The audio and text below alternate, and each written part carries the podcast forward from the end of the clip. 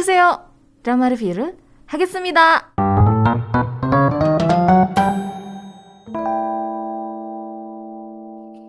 Oke, batu esnya kemana? Kan udah disembunyiin tuh sama Janggang di dasar danau Hyongcheondaeho. Terus sekarang gimana? Ada di mana batu esnya? Jadi gini, diam-diam tuh seudah Jinmu kerja sama tuh collab ya sama kakak beradik C ya. Jinmu tuh coba cari keberadaan batu es di danau Gyeongcheondaeho. Karena kan dia tahu tuh disembunyiin di situ sama Janggang. Dia coba cari. Karena kan danaunya gede banget gimana nih cara nyarinya? Masa Jinmu harus nyelam gitu kan gak mungkin. Dia manfaatin kemampuan hebat yang dipunya sama Jin Buyon. Jinmu tuh orangnya licik banget. Penuh taktik lah dia tuh. dia tuh memang dari klan keluarga Jin, tapi menurut Jin Hogyong, Jinmu tuh nggak pantas pakai marga Jin. Soalnya seharusnya marga Jin tuh cuma dipakai sama keturunan yang berjenis kelamin perempuan. Jadi sebenarnya Jin Hogyong tuh nggak terima orang tuanya ngasih marga Jin ke Jinmu nggak terima dia tuh dan hubungan mereka tuh walaupun keluarga tapi itu sebenarnya nggak bagus mereka saling memanfaatkan satu sama lain saling tipu menipu nah Jinmu minta bantuan Jin Buyon buat nemuin batu es di danau Gyeongchong Deho. Jin Buyon berhasil nemuin batu es itu. Karena kan Jin Buyon jago banget kan, berhasil. Tapi Jin Buyan tahu kalau batu es itu sampai muncul di dunia itu bahaya banget. Jadi pas udah nemuin, Jin Buyon tuh langsung mau ngancurin batu es itu. Nah cuman sayangnya Jinmu tahu kalau Jin Buyon tuh mau ngancurin. Karena begitu Jinmu bilang sini kasih ke paman. Gitu. Jin Buyonnya enggak enggak gitu. Dia tetap uh, berusaha untuk menghancurkan. Sama Jinmu Jin Buyonnya didorong jatuh ke danau Gyeongchan Deho hilang Jin Buyonnya Jin mau pikir ya udahlah mungkin udah meninggal gitu. Terus liciknya Jin mau bilang ke Jin Hogyong kalau Jin Buyon tuh hilang pas lagi nyari batu gitu. Jahat emang si Jinmu tuh. Nyebelin kan? Nih nah jadi sekarang tuh kan batu esnya udah ada di Jinmu ya. Sama Jinmu dikasih ke penyihir Chue untuk diekstrak jadi dupa pemindah jiwa yang sekarang tuh bentuknya bola bola kaca itu loh. Jadi dalam durasi berapa lama kayak berapa minggu seminggu gitulah misalnya ya nanti si penyihir C bakal ngirim orang untuk nganterin bola-bola ini ke Jinmu.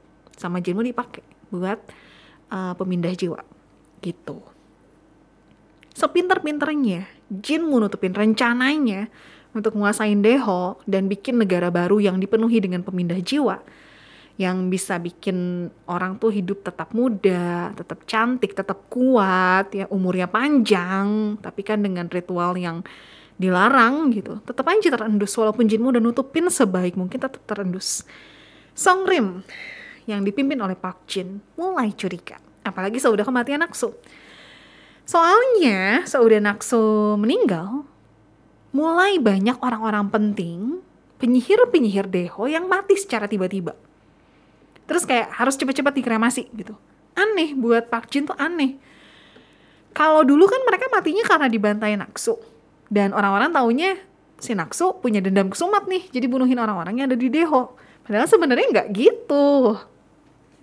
Naksu itu cuma jadi salah satu alat pengalih orang-orang yang dibunuh Naksu sebenarnya adalah korban pemindah jiwa. Yang bikin geleng-geleng kepala ya. Bahkan naksunya aja nggak tahu gitu loh. Dia tuh dimanfaatin naksunya nggak tahu. Ih. Mereka dibunuh supaya para penyihir terutama Songrim nggak sadar kalau ada praktek pemindah jiwa. Gitu. Sejahat itu. Sepenuh taktiknya itu loh si Jinmu tuh.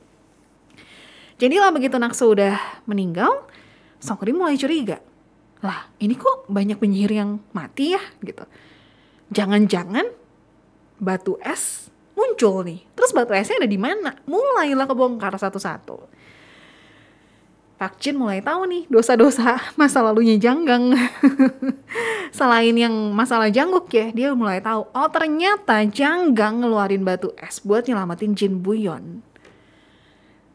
Tahu lah Pak Jin dosa yang dilakukan Janggang atas nama Song Rim dan Jin Yowon gitu.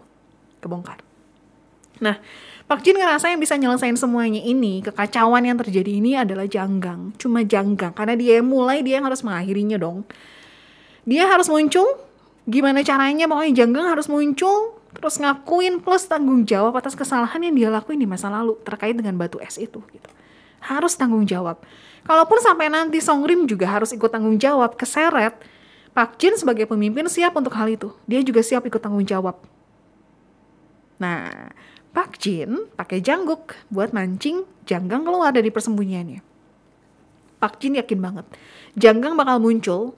Begitu Janggang tahu kalau pintu energinya Jangguk udah kebuka, dia bakal langsung datang ke Songrim. Pasti Pak Jin yakin banget. Makanya Pak Jin tuh lagi nungguin momen itu gitu. Momen Janggangnya muncul dan tanggung jawab sama kesalahannya. Yuk kita kembalikan kedamaian Deho kembali gitu.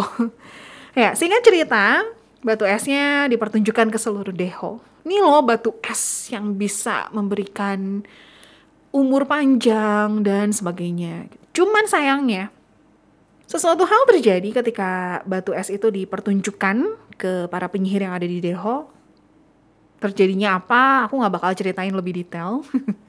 Saya berusaha dengan sangat keras. Tidak memberikan banyak spoiler. Padahal yang dari tadi aku bagi udah spoiler ya.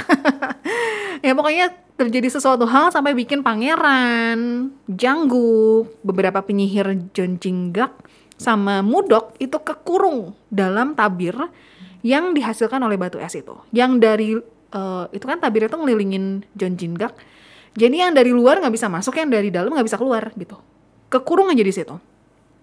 Yang jadi problem adalah di dalam tabir itu para penyihir yang asalnya bisa melakukan ilmu sihir ketika mereka ngelakuin ilmu sihir atau tarung gitu ya menggunakan pedang mereka uh, energi mereka habis. Jadi mereka tuh kayak mulai jadi makin lemah. Sementara mudok malah jadi makin kuat. Gitu. Udah aku spillnya sampai situ. Nah Jangguk mikir nih gimana caranya buat ngebebasin mereka semua karena kalau bisa kekurung terus di situ juga kan bahaya kan Akhirnya Jangguk ngelakuin sesuatu karena dia dikasih satu quotes. dikasih inget satu quotes karena sebenarnya quotes ini tuh udah diomongin di awal tapi di momen itu kayak uh, dikasih inget lagi Jangguknya quotesnya tuh bunyinya lebih baik mati daripada tidak melakukan apa pun. Akhirnya Jangguk doing something mereka berhasil keluar. Cuman problemnya pada saat itu adalah yang pertama, batu esnya hilang nggak tahu ke mana sesudah kejadian itu.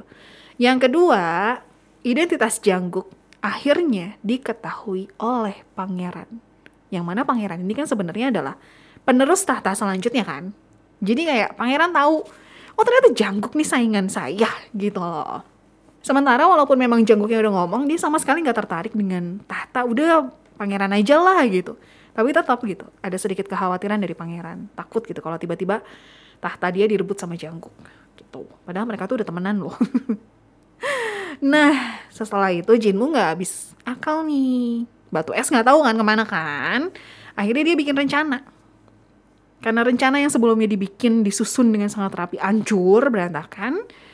Dia mikirin nih, gimana caranya supaya batu es itu muncul lagi. Kalau batu es yang ini udah lenyap, yuk kita datengin batu es yang baru gitu loh. Ingat kan dulu di Deho tuh pernah kejadian kekeringan yang parah banget sampai akhirnya batu es turun dari langit. Dia mau bikin itu lagi. Gitu. Sambil ngerencanain hal itu, Jinmu juga tetap harus ngelakuin sesuatu untuk mencegah Jangguk jadi raja selanjutnya. Dia pengaruhin pangeran. Tuh pangeran, Jangguk tuh bahaya gitu ya. Dia mulai panas-panasin pangeran. Nah di sisi lain, Jinmu juga mikir gitu, apa sih yang paling berharga buat Jangguk? Yang bisa dia rebut dan bikin Jangguk tuh nggak berkutik sama sekali? Jawabannya Mudok. Jinmu tahu kalau Mudok itu adalah pemindah jiwa.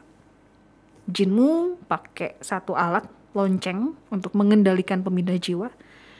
Dan pada saat itu Mudok jadi lepas kendali dan dia ngebunuh banyak penyihir di Deho.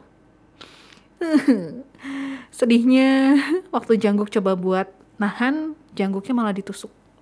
Hmm, terus Jangguknya mati. Sungguh adegan ini tuh pedih banget. Pedih banget. Aku nangis loh adegan ini tuh. Karena nggak nyangka gitu bakal muncul adegan ini. Ini tuh ending dari season 1.